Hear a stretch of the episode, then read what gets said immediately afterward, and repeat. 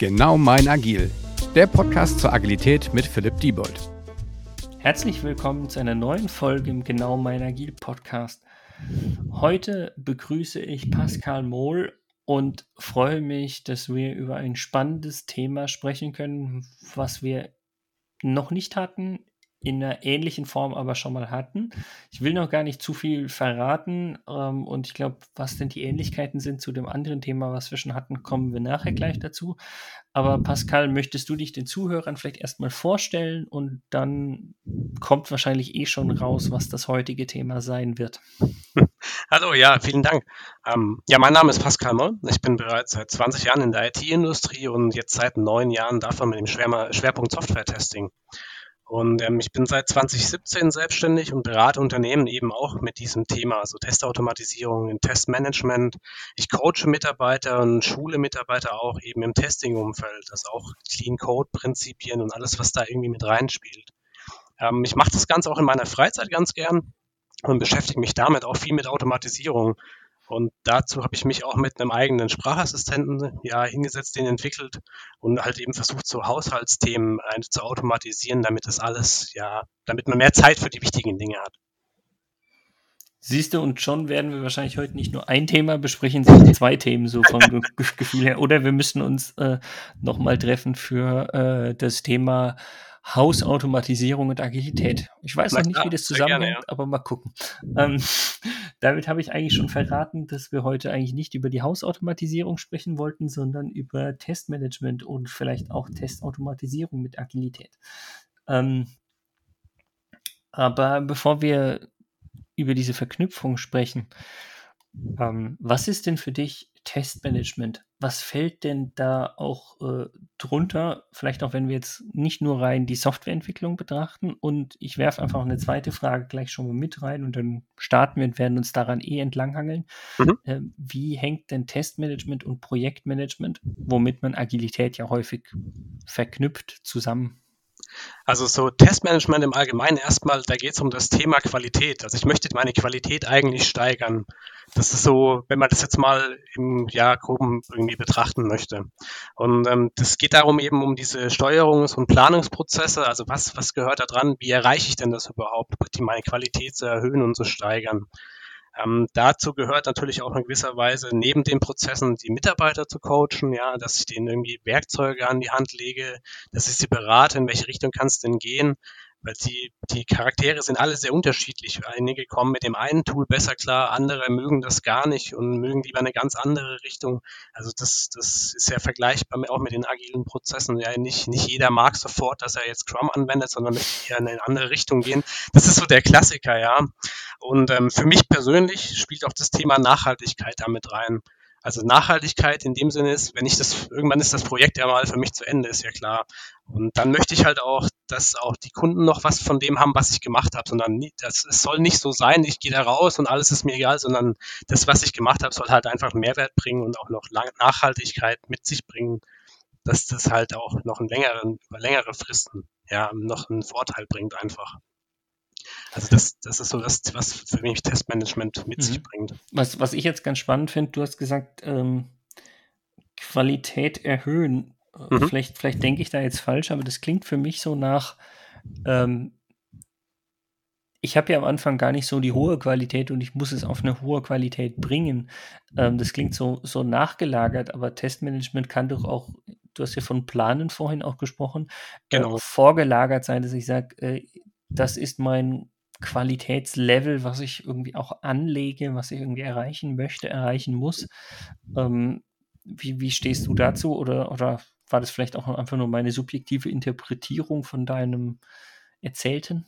Also bei, bei der Qualität selber, die sollte so früh beginnen, wie es nur irgendwie möglich ist. Ja, ich kann, also wenn wir jetzt wieder über Software sprechen, ich kann eigentlich, bevor ich die erste Zeile Code geschrieben habe, schon dafür sorgen, dass ich eine gewisse Qualität mitbringe indem ich mir einfach im Vorhinein Gedanken mache, was nehme ich für Prozesse, ja, wie, wie sehen meine Testprozesse aus, gehe ich mit Testautomatisierung da rein, was eigentlich in den meisten Fällen in irgendeiner Form schon Sinn macht.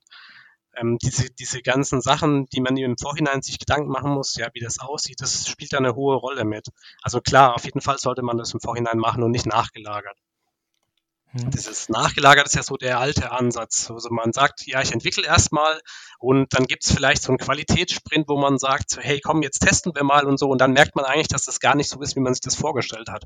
Und das sollte man eigentlich auch vermeiden.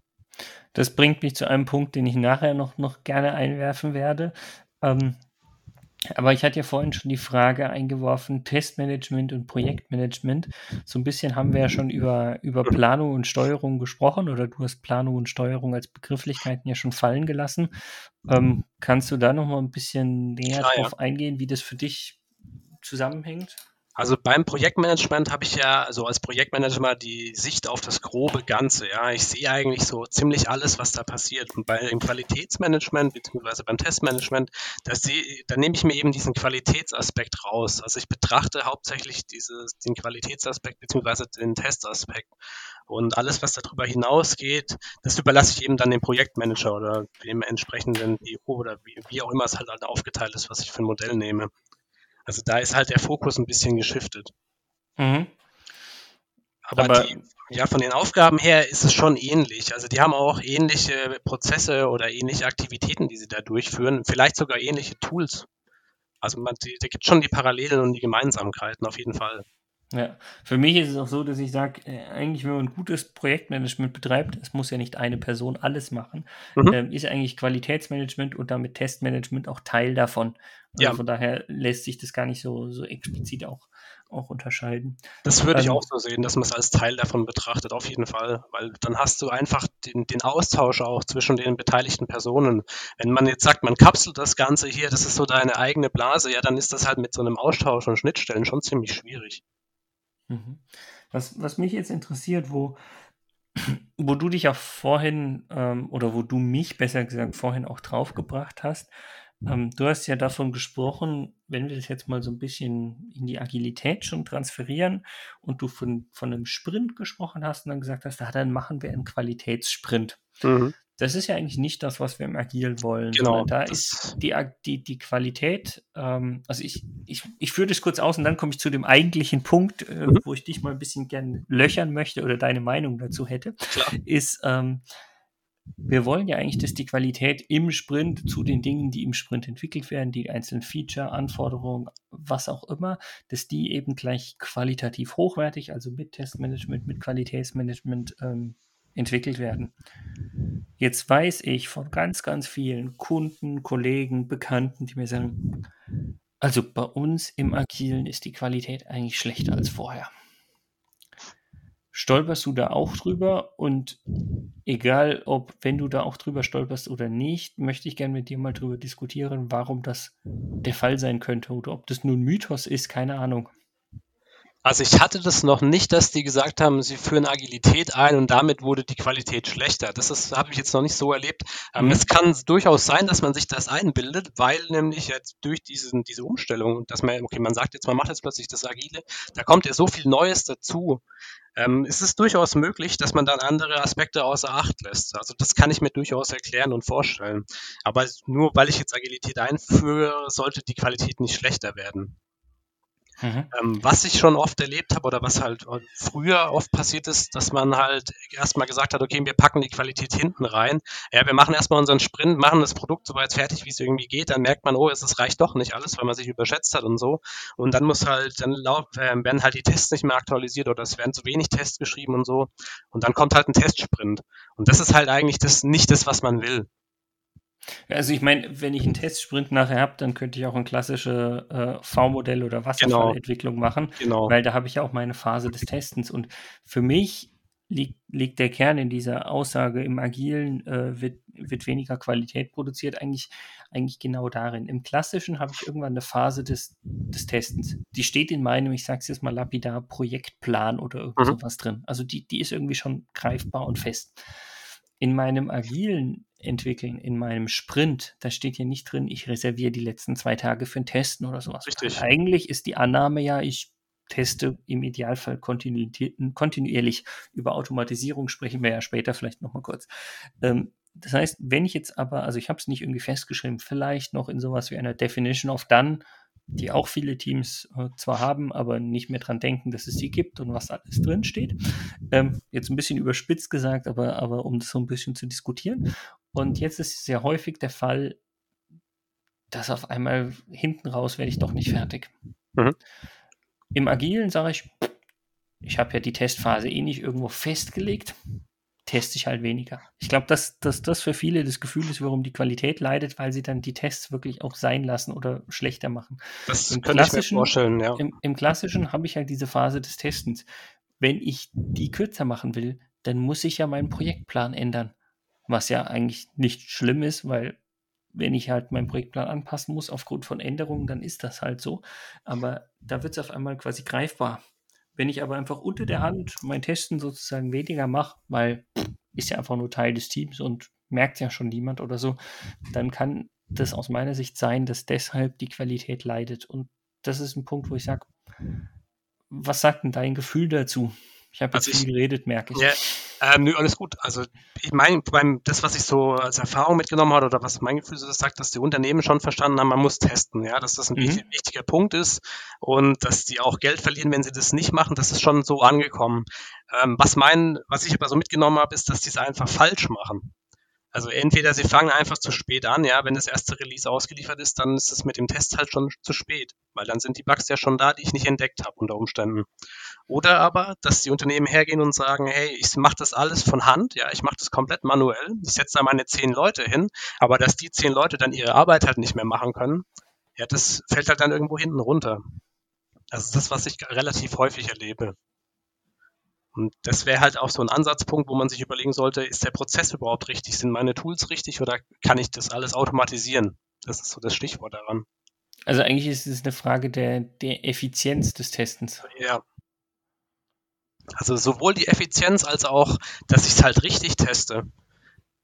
Das, ich meine, ich kann nicht alles testen, ja. Also so eine 100%-Sache, das, das wird es nie geben. Das ist völlig mhm. utopisch. Auch wenn mir das jemand erzählt, dann glaube ich das nicht. Aber was ich machen kann, ist, ich kann schon einen relativ hohen Prozentsatz erreichen. Also das ist realistisch. Und dann muss ich mir halt überlegen, ist das jetzt ein Test, den mache ich einmal und danach brauche ich ihn nie wieder? Oder ist das ein Test, den mache ich vielleicht einmal am Tag? Und dann ist das, hat es schon einen ganz anderen Stellenwert. Und das muss man sich halt auch wirklich überlegen vorher. Das heißt, wenn, wenn du von richtig testen sprichst, dann äh, ist es wirklich eine Frage, dass zum Beispiel, wie häufig muss ich diesen Test machen? Ist das ein einmaliger Test oder ein wiederkehrender Test? Wenn also, wiederkehrend, wie häufig?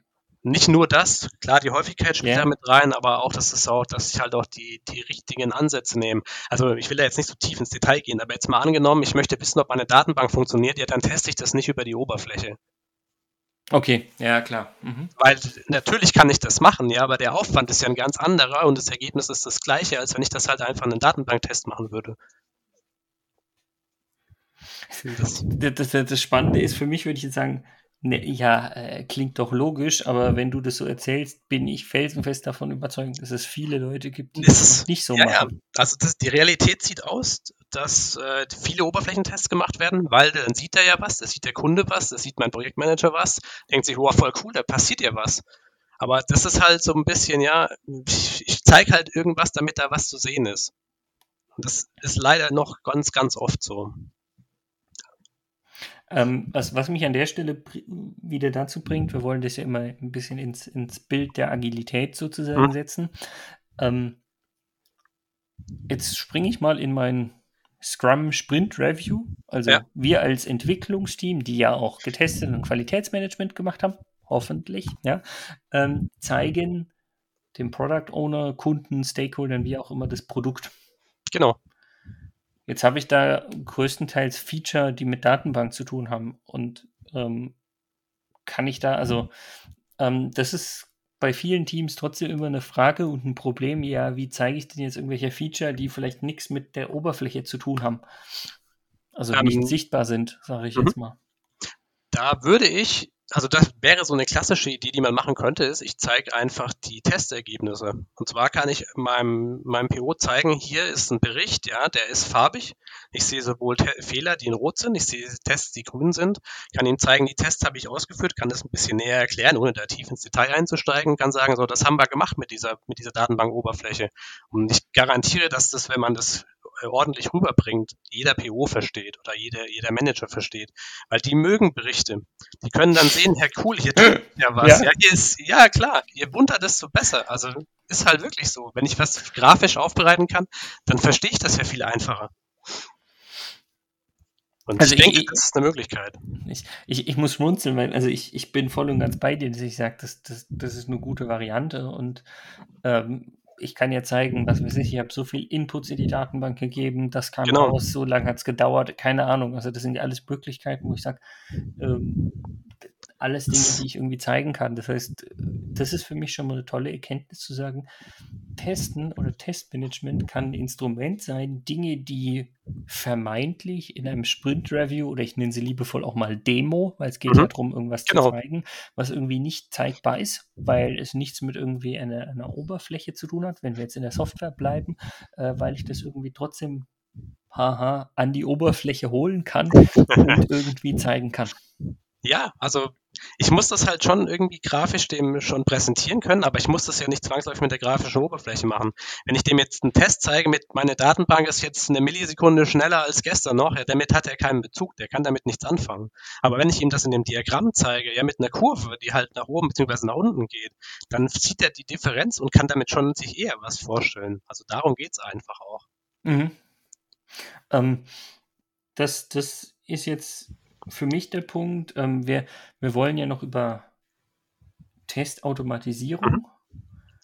ähm, als Teil des Testmanagements sprechen. Ähm, und ich glaube, damit einher, wenn, wenn wir von Berichten sprechen und, und quasi irgendwie Visualisierung, also wie du schon gesagt hast, irgendwie ein Diagramm, wo man sieht, okay, die jetzige Linie läuft höher als die, niedrig, als die vorherige Linie oder so, mhm. dann brauche ich ja irgendwelche Werkzeuge oder Tools, die das messen. Oder jetzt mal ganz überspitzt, kann ich auch in PowerPoint mir diese Grafiken, ich will nicht sagen fälschen, das ist ja gemein, ähm, zeichnen, weil ich sage, äh, ich, ich kriege die Zahlen aus irgendwelchen Tools und dann male ich das in PowerPoint, weil mein Manager PowerPoint-Folien besser versteht, als wenn ich einfach nur zwei Zahlen irgendwie an die Wand werfe. Also mal rein hypothetisch, natürlich kannst du das machen, ja, wenn du eine Zahlenbasis irgendwie hast, kannst du das gerne PowerPoint oder Excel, wie auch immer darstellen, aber ich würde es nicht machen. Also deshalb, da hätte ich keinen Nerv, so das jede Woche oder jeden Monat zu machen. Also kommt, wir, kommt halt drauf ja, an, ob es Regelmäßigkeiten gibt oder nicht. Das ist jetzt äh, die Frage. Ja. Da würde ich eher ähm, zu den Tools hergehen, die, also gerade jetzt, wenn wir uns im Testing-Umfeld weiter bewegen, zu den Testtools, die meisten bieten das auch in irgendeiner Form an oder bieten Schnittstellen an, dass ich mir dazu was bauen kann. Beispielsweise nehmen wir an, wir wollen testen, wie hoch ist denn die Auslastung der Datenbank und ich mache einen Lasttest. Dann habe ich immer irgendeine Möglichkeit, mit einem Tool einen Bericht zu erstellen und kann das damit sehen. Dann muss ich da auch gar nicht so viel rein, äh, Arbeit reinstecken in diesen Bericht selber. Mhm. Also die meisten Tools bieten das in irgendeiner Form schon an, so dass, dass ich mit der Zahlenbasis dann auch gar nichts mehr groß machen muss. Dann nehmen wir allerdings ja an, dass alle Tests irgendwie durch ein Tool durchführbar sind. Also sagen wir alle Tests, die man automatisiert in irgendeiner Form. Alle okay. Tests, die ich, die ich wirklich von Hand betreibe, da wird es also es ist vielleicht bedingt in irgendeiner Form möglich, ja, wenn das, wenn das die Software, die ich teste, so eine Art Logging mitbringt, dann ist das sicherlich machbar. Aber wahrscheinlich ist es nicht die Regel. Also da könnte es durchaus sein, dass ich es von Hand machen muss, tatsächlich, ja. Ja. Nee, also das, das, das passt für mich. Da war nur so, so die, die Denkweise oder die Frage, in welcher Form ähm, das, das passt also oder nicht. Ich, ich persönlich versuche einfach so viel wie es möglich von Hand oder von Hand zu vermeiden und so viel wie es geht zu automatisieren, weil wenn ich, sobald ich was von Hand mache, dann muss ich mir darüber Gedanken machen, habe ich das jetzt richtig gemacht? Habe ich mich irgendwo vielleicht verschrieben oder ist ein Abschreibfehler passiert oder was auch immer? Und solche Dinge. Und wenn ich jetzt sage, bei der Testautomatisierung, da musst du ja, also die, die läuft ja auch nicht durch, sondern du musst ja vielleicht auch die Tests schreiben, genau. die in der Automatisierung laufen. Dabei können ja auch Fehler entstehen. Genau, das könnte auch passieren, klar. Und weil, wenn, wenn da ein Fehler entsteht und dadurch läuft der Test immer auf grün, obwohl ja, genau. das daran liegt, dass du, also nicht du, aber derjenige ja. einen Fehler gemacht hat, dann ist es äh, im Grunde würde ich sagen, das ist ja genauso. Genau, also klar, das muss man im Hinterkopf behalten, dass die Tests auch Fehler haben können. Ähm, ja, diese, diese False Positives oder False Negatives, also sprich, es wird grün gezeigt und es ist eigentlich rot oder gerade andersrum. Ja. Das ist schon ein Thema, das muss, da muss man dran denken. Das kann schon passieren.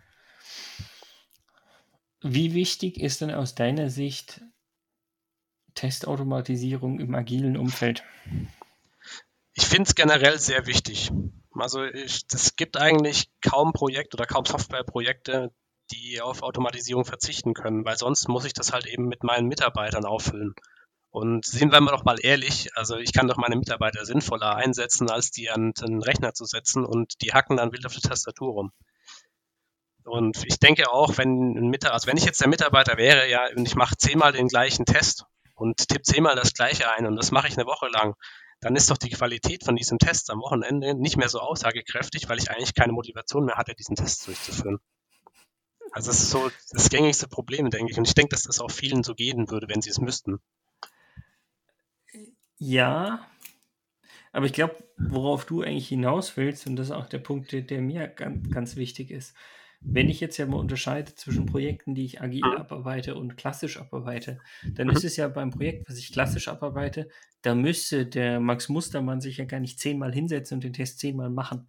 Ja. Weil ich würde einfach meine, äh, ich habe ja gar keine Sprints, aber meine zehn Feature oder meine zehn äh, Wochen oder zehnmal zwei Wochen irgendwie entwickeln und würde danach ins Testen gehen und den Max Mustermann hinsetzen und sagen, test mal. Ja, dann macht genau. er den Test vielleicht einmal oder auch zweimal, weil es verschiedene Testszenarien oder sonst was gibt. Mhm. Aber damit wäre es sozusagen nicht durch. Was ja. ja die Problematik ist im, im, agilen Umfeld, wenn ich es denn richtig mache, dass ich eigentlich ja nach jedem Sprint wieder mein Shippable Increment habe, also irgendwie mein Teilprodukt habe und dieses Teilprodukt im Idealfall laufen sollte und noch im, im noch idealeren Fall ja sozusagen den Qualitätsansprüchen entsprechen sollte. Und dementsprechend muss ich ja jedes Mal testen. Und ähm, ich glaube, das ist ja eben genau die Frage, die du auch gestellt hast. Will ich meine, meine Mitarbeiter da zehnmal dran setzen? Nein, will ich natürlich nicht. Dann könnte ich ja sagen, ja, dann entwickle ich einfach nicht agil, dann muss ich den nur einmal dran setzen. Wenn ich aber das, genau, das funktioniert nicht. Weil? Nehmen wir mal an, wir machen das V-Modell. Und ich habe dann, wenn ich mal fertig bin, dann setze ich, habe ich irgendwann mal eine Testphase und setze dann meinen Mitarbeiter dahin. So, dann setzt er sich dahin und testet das und dann stellt sich plötzlich raus, oh Moment, da sind ja x tausend Fehler drin. Eigentlich kann ich das Produkt ja gar nicht shippen. Ja, was mache ich dann? Dann habe ich ja ewig viel Zeit verloren und habe eigentlich nichts erreicht. Und wohingegen im agilen Umfeld ich habe ja die, die Response Rate ist ja viel, viel höher. Also ich kriege ja das, viel, das Feedback viel höher durch die ganzen Sprints. Also selbst wenn das Testen spät kommt, habe ich trotzdem eine schnelle Antwort von diesem Test. Ich, ich frage mich jetzt gerade, versuchst du mir Agilität schmackhaft zu machen? ja, warum nicht? Nein, nein, also ist dir gelungen. Äh, mir ist, mir ist es auch gleich. Ich will, ich will nur quasi klar machen, ähm, ja wenn ich warum auch immer auf, auf den Wasserfall oder ein V-Modell setze, könnte ich ja sagen, ich brauche gar nicht so viel Testautomatisierung, weil ich am Ende sozusagen nur einmal teste. Wie du schon zu Recht sagst, ich werde nicht nur einmal testen, ich werde mindestens ein zweites Mal testen, weil ich kenne keinen Testen, bei dem du keine Fehler findest. Ja? Und von daher muss ich nochmal überarbeiten und werde es mindestens ein zweites Mal testen. Wenn mir irgendjemand sagt, okay, zweimal testen kommt mich immer noch günstiger, wenn ich das mit Menschen mache, würde ich erstmal sagen, fair enough, ja. Dann mhm kann das irgendwie sein. Wenn ich aber feststelle, dass ich sage, ich möchte nicht, mir geht es nicht um des Fehlerfindens Willens, ja, sondern des Feedbacks wegens, mhm. nenne ich es mal so, dann muss ich viel kleinere Zyklen machen, dann komme ich ins Agile und dann ist es so, dass ich nicht nur zweimal teste, sondern dass ich zehnmal oder zwanzigmal teste. Und dann stellt sich natürlich viel mehr die Frage, wie du schon gesagt hast, äh, wenn ich jetzt zwanzigmal diesen Test manuell machen muss, ja, dann wird es wahrscheinlich viel, viel teurer und dann sind wir ja. dabei, dass wir über Testautomatisierung sprechen. Na, nicht müssen, aber ja, doch, also wenn man das effizient machen will, müssen eigentlich. Nein, in der schönen, heilen Welt ist es ja eigentlich so, sobald du irgendwie einen neuen Code eincheckst mit irgendeiner Änderung in dein Repository, laufen die Tests automatisch los. So sollte es eigentlich sein, weil dann kann ich genau sehen, okay, das, was ich jetzt gerade geändert habe, das tut das, was es soll und das hat nicht irgendwelche Bugs mit reingenommen. Und das sind, dafür ist die agile Welt eigentlich super geeignet. Ich denke, in anderen Modellen wird es sehr schwer. Das klingt jetzt für mich so, als wäre das in der Realität aber nicht, wenn du sagst, schöne, heile Welt. Also ist klar gibt es das, es gibt das in Projekten, es gibt auch ähm, die also Softwareprojekte und mit Sicherheit auch Firmen, die das machen, aber es ist nicht der Standard. Ja. Ähm, was mich jetzt noch interessieren würde, ähm, ich weiß nicht, ob du dich damit auskennst oder nicht wir wollen ja nicht über konkrete Tools oder sowas eigentlich sprechen, aber äh, Testautomatisierung in der Software vollkommen nachvollziehbar. Jetzt hast du ja gesagt, du bist ja im IT-Umfeld unterwegs. Das ist ja mhm. für mich mehr als nur Software, behaupte ich jetzt einfach mal. Also mhm. meine Sichtweise. Ähm, kannst du auch ein bisschen was noch quasi uns mitgeben, wenn wir sagen, Testautomatisierung im Agilen ist eigentlich irgendwie essentiell für gutes Testmanagement und Qualität. Ähm, wie kann denn Testautomatisierung auch aussehen, wenn es jetzt nicht nur um reine Software geht? Also irgendwie größere IT-Systeme mit anderen Software, vielleicht auch Software und Hardware zusammen, irgendwie Systems Engineering. Ich weiß nicht, ob du dich damit auskennst oder nicht, aber dass wir das mal äh, kurz beleuchten. Also außerhalb von, von agiler Software. Ja, von, von Softwareentwicklung schon agile Entwicklung, ja. ja. aber dass du sagst, es geht jetzt nicht nur um, um die Softwareentwicklung, sondern auch noch eine Vorstellung, äh, was, was Testautomatisierung bedeuten kann. Ähm, also Automatisierung bedeutet ja gef gefühlt für mich, dass ich auf Knopfdruck oder durch irgendwas anstoßen, mhm. irgendwas, ne, ne, ja, ich will es jetzt doch wieder informatisch erklären, ähm, eine Prozedur, ein, ein, Ablauf sozusagen anstoße, der immer wieder ähm, durchläuft, um zu schauen, ob es funktioniert oder nicht. Es gibt ja so bei, bei Sprachassistenten könnte man, oder gibt es ja auch das, das gängige Problem, dass du, wie testest du diese Sprachassistenten? Ja. Du musst ja auch irgendeinen Prozess finden, ähm, dass du jetzt den, den Assistenten oder den Lautsprecher, oft ist es der intelligente Lautsprecher, den stellst du dann da hin und dann redest du mit ihm und dann kommt eine Antwort zurück. Hoffentlich, und, aber ja. Hoffentlich, genau. Und woher weißt du denn jetzt, ob das die Antwort ist, die eigentlich richtig ist? Ja, das, da musst du ja schon eigentlich eine Person hinsetzen. Das ist ja so ein bisschen das Problem. Ja. Und das ist so was, damit beschäftige ich mich auch ein bisschen privat gerade. Ähm, wie könnte man das denn automatisieren? Weil ich habe, also die meisten Unternehmen haben nicht zehn Mitarbeiter, wo sie da hinsetzen können und die basteln dann mit ihren Lautsprechern und gucken dann, wo ist das Problem und notieren dann genau und so weiter, ja, hier war was falsch. Mhm. Ähm, sondern wie mit könnte man das machen? Und eine Methode, die ich mir überlegt habe, ähm, das wäre so, du hast einen, ja, einen, so eine Art Voice Assistant, der zeichnet das auf oder der nimmt das entgegen, was der Lautsprecher sagt und wertet dann das aus, also der wandelt den, das in Text um und dann kannst du den Text, den String vergleichen, ist das das, ist, was du erwartest mit dem Erwartungswert. Und gleichzeitig hat er aber auch eine Sprachkomponente, wo du mit dem Lautsprecher reden kannst.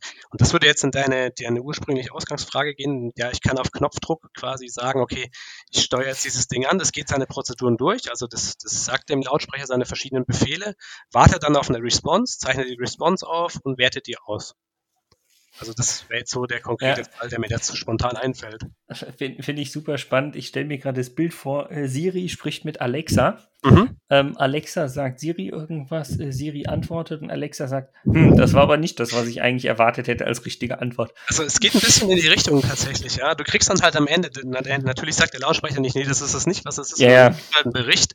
Ähm, diese Tests waren jetzt erfolgreich und diese sind halt fehlgeschlagen, weil die Antwort war eine andere, wie ich erwartet habe. Ja. Also wenn der Lautsprecher zum Beispiel nicht verstanden hat, was du willst, ja, dann kommt meistens irgendwie, er sagt halt nochmal, das ist jetzt war undeutlich oder so. Mhm. Ja. Nee, aber das, das zeigt ja schon, dass ich sozusagen ähm, nicht den Menschen hinsetzen müsste, sondern ähm, sozusagen, wie gesagt, ein ein Mikrofon mit einer, ich will mhm. nicht sagen KI, aber mit einer gewissen Intelligenz, also der das aufnimmt und in, in, wie du schon sagst, halt in, in Text umwandelt und den genau. dann wieder vergleicht oder sonst irgendwas. Ähm, oder wie gesagt, ich stelle Siri Alexa gegenüber und lasse die miteinander kommunizieren und, und schauen, ob das funktioniert oder nicht. Also, das ist jetzt natürlich ein absurdes Hirngespinst, aber ich glaube, du, du weißt, was ich damit meine. Mhm. Und, und das finde ich, zeigt schon nochmal, dass Testautomatisierung per se nicht nur rein mit Software zu tun hat. Also ich glaube, es hat immer in irgendeiner Form mit IT zu tun, ja. weil das, das bleibt wahrscheinlich nicht aus. Ähm, aber äh, gleichzeitig zeigt das, dass jetzt nicht irgendjemand, der sagt, hm, ich habe rein in der Softwareentwicklung zu tun, ähm, für mich ist die Folge ja gar nicht interessant. Also es ist, ich denke, es ist auch für Entwickler sehr interessant. Weil oft ist es ja so, wenn ich eine Software schreibe, dann ist mir im ersten Moment ja gar nicht so bewusst, was kann denn jetzt an dieser Software eigentlich kaputt gehen. Und das ist halt so, dass, dass man einfach da mal drüber nachdenkt, okay, ich entwickle das jetzt so mit dieser Technologie und dieser Technik, aber wie kann das denn ausgenutzt werden? Also wie kann denn mein Anwender das kaputt machen? Und ich, genau, ich gehe noch sogar noch weiter, nicht wie kann diese Software kaputt äh, gehen, sondern äh, wie kann mein Produkt kaputt gemacht mhm, werden. Genau, ja.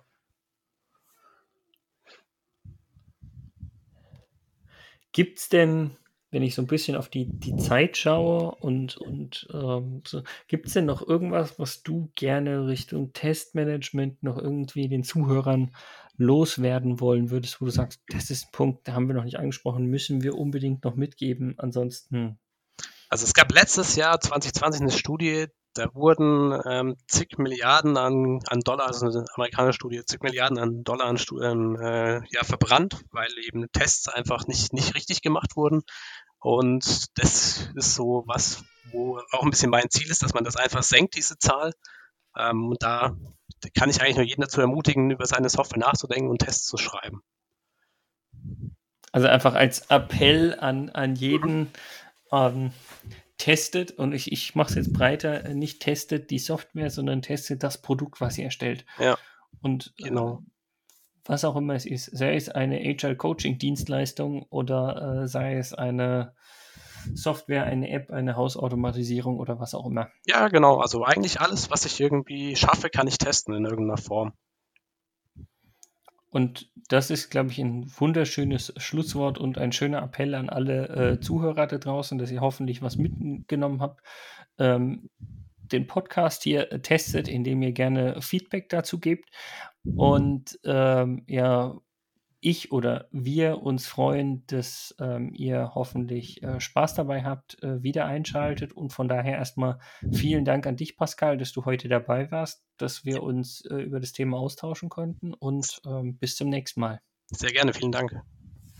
Ciao. Tschüss. Dieser Podcast wird euch präsentiert von Bagelstein. Genau mein Agil.